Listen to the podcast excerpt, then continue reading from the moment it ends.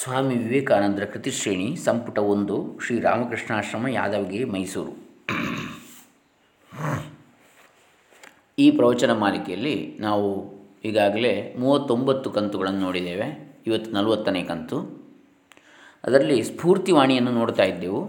ಸ್ಫೂರ್ತಿವಾಣಿಯಲ್ಲಿ ಈಗಾಗಲೇ ಹತ್ತು ಕಂತುಗಳನ್ನು ನೋಡಿದ್ದೇವೆ, ಇವತ್ತು ಹನ್ನೊಂದನೇ ಕಂತು. ಓಂ ಶ್ರೀ ಗುರುಭ್ಯೋ ನಮಃ ಹರಿ ಓಂ ಶ್ರೀ ಗಣೇಶಾಯ ನಮಃ ರವಯ್ಯ ಇವತ್ತಿನ ವಿಚಾರ. ಒಂದು ಪರ್ಷಿಯನ್ ಪದ್ಯದ ಭಾವ. ರಬಯ್ಯ ರೋಗದಿಂದ ನರಳುತ್ತಿದ್ಲು. ಅವಳ ಬಳಿಗೆ ಇಬ್ಬರು ಸಾಧುಗಳು ಬಂದರು. ಮುಸ್ಲಿಮರಲ್ಲಿ ಅತಿ ಗೌರವಕ್ಕೆ ಪಾತ್ರರಾದ ಸಾಧು ಮಲ್ಲಿಕ್ ಮತ್ತು ಹಸನ್ ಎಂಬುವರು ಅವರು.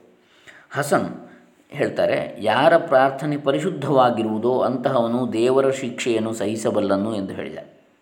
ಮಲ್ಲಿಕ್ ಎಂಬುವನು ಇನ್ನೂ ಆಳವಾದ ಅನುಭವದಿಂದ, ಯಾರು ತನ್ನ ಭಗವಂತನ ನಿರ್ಣಯವನ್ನು ಪ್ರೀತಿಸುವರೋ, ಅವರು ಅವನು ಕೊಡುವ ಶಿಕ್ಷೆಯಲ್ಲಿಯೂ ಆನಂದಿಸುವರು ಎಂದ. ಈ ಸಾಧುಗಳು ಮಾತನಾಡುತ್ತಿದ್ದಾಗ ಇವರ ನುಡಿಗಳಲ್ಲಿ ಇನ್ನೂ ಸ್ವಾರ್ಥತೆಯ ಛಾಯೆ ಇರುವುದನ್ನು ರಬಯ್ಯ ಅರಿತಳು. ಅವಳು ಆಗ ಹೇಳಿದಳು ಭಗವಂತನ ದಯೆಗೆ ಪಾತ್ರರಾದ ಮಹಾತ್ಮರೇ, ಯಾರು ಭಗವಂತನ ಮುಖದ ದರ್ಶನ ಮಾಡಿರುವರೋ, ಅವರು ದೇವರು ತನ್ನನ್ನು ಶಿಕ್ಷಿಸಿರುವನು ಎಂಬುದನ್ನು ಪ್ರಾರ್ಥನೆಯ ಸಮಯದಲ್ಲಿ ಜ್ಞಾಪಿಸಿಕೊಳ್ಳಲಾರರು. ಅಂತೇಳಿ ಹೇಳ್ತಾರೆ. ಒಂದು ಹೆಜ್ಜೆ ಮುಂದೆ ಇನ್ನಷ್ಟು. ಇನ್ನು ಶುಕ್ರವಾರ ಜುಲೈ ಹನ್ನೆರಡು ಶಂಕರಾಚಾರ್ಯರ ಭಾಷ್ಯ. ಅಂದರೆ ಈ ವಿವೇಕಾನಂದರ ಈ ಸ್ಫೂರ್ತಿವಾಣಿ, ಇದು ಸಾವಿರದ ಎಂಟುನೂರ ತೊಂಬತ್ತೈದನೇ ಇಸ್ವಿಯಲ್ಲಿ ಸ್ವಾಮಿ ವಿವೇಕಾನಂದರ ಶಿಷ್ಯರಾದ ಡಿ ಎಸ್ ಇ ವಾಲ್ಡೋ ಅವರು ಬರೆದುಕೊಂಡ ಸ್ವಾಮೀಜಿಯವರ ಮಾತುಗಳು. ಸಾವಿರದ ಎಂಟುನೂರ ತೊಂಬತ್ತೈದರಲ್ಲಿ.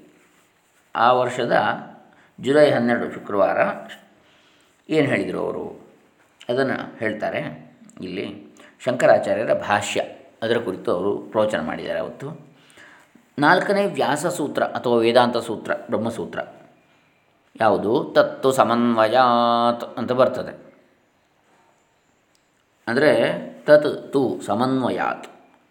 ಅಂದರೆ ಎಲ್ಲದರ ಗುರಿ ಆತ್ಮನೇ, ಎಲ್ಲದರ ಗುರಿ.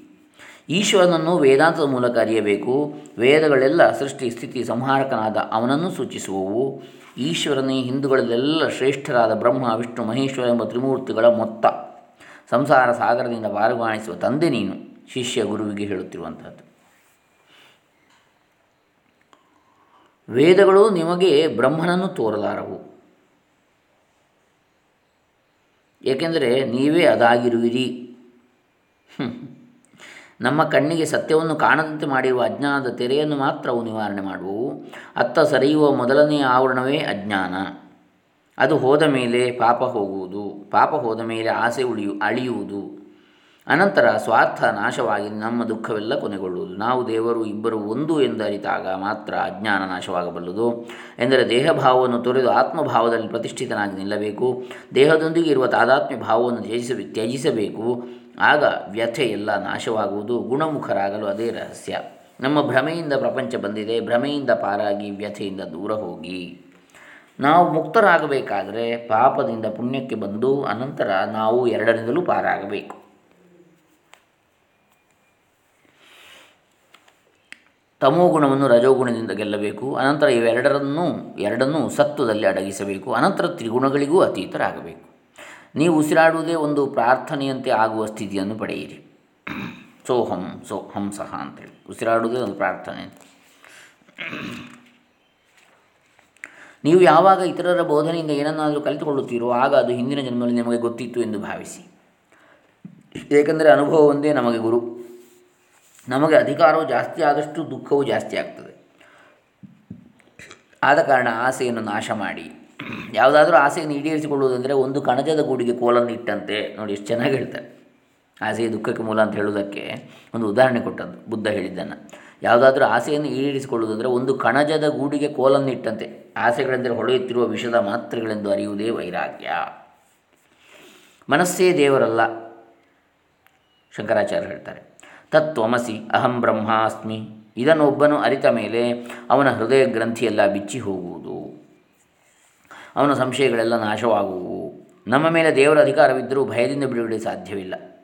ನಮ್ಮ ಮೇಲೆ ದೇವರ ಅಧಿಕಾರವಿದ್ದರೂ ಭಯದಿಂದ ಬಿಡುಗಡೆ ಸಾಧ್ಯವಿಲ್ಲ.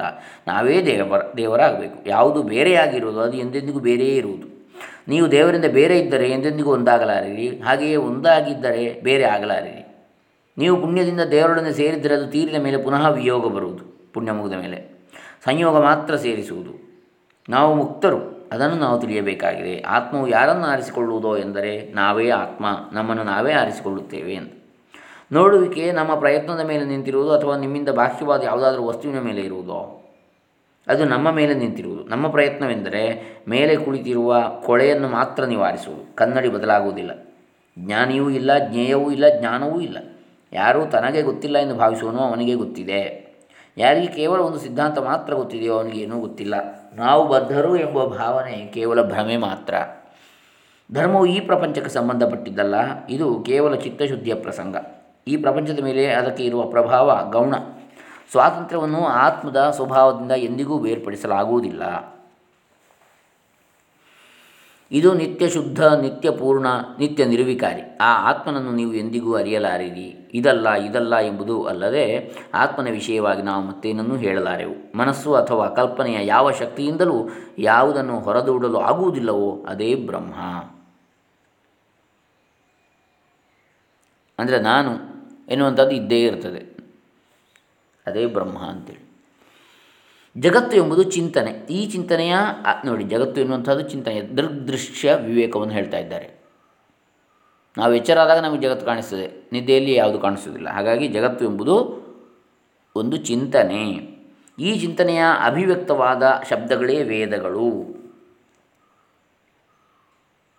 ನಾವು ಈ ಬ್ರಹ್ಮಾಂಡವನ್ನೇ ಬೇಕಾದ ಸೃಷ್ಟಿಸಬಲ್ಲೆವು. ಅಥವಾ ನಾಶ ಮಾಡಬಲ್ಲೆವು. ಶಬ್ದಗಳ ಪುನರುಚ್ಚಾರಣೆಯಿಂದ ನಮಗೆ ಕಾಣದ ಆಲೋಚನೆ ಜಾಗೃತವಾಗುವುದು ಮತ್ತು ಅದರ ಪರಿಣಾಮವಾಗಿ ಕಣ್ಣಿಗೆ ಕಾಣುವ ಕಾರ್ಯ ಉಂಟಾಗುತ್ತದೆ. ಕರ್ಮಕಾಂಡದವರ ಗುಂಪಿನ ಒಂದು ವಾದ ಇದು. ನಮ್ಮಲ್ಲಿ ಪ್ರತಿಯೊಬ್ಬರೂ ಸೃಷ್ಟಿಕರ್ತರು ಎಂದು ಅವರು ಭಾವಿಸುವರು. ಶಬ್ದಗಳನ್ನು ಉಚ್ಚಾರ ಮಾಡಿದರೆ ಅವಕ್ಕೆ ಸಂಬಂಧಪಟ್ಟ ಭಾವ ಹೇಳುವುದು, ಅದರ ಪರಿಣಾಮ ನಮಗೆ ಗೋಚರವಾಗುವುದು. ಚಿಂತನೆಯೇ ಶಬ್ದದ ಶಕ್ತಿ. ಶಬ್ದವೇ ಚಿಂತನೆಯ ಅಭಿವ್ಯಕ್ತಿ ಎಂದು ಮೀಮಾಂಸಕರು ಹೇಳ್ತಾರೆ ಅಂತೇಳಿ ಇದು ಶುಕ್ರವಾರ ಜುಲೈ ಹನ್ನೆರಡರ ಪ್ರವಚನ. ವಿವೇಕಾನಂದ ಸ್ವಾಮಿ ವಿವೇಕಾನಂದರದ್ದು.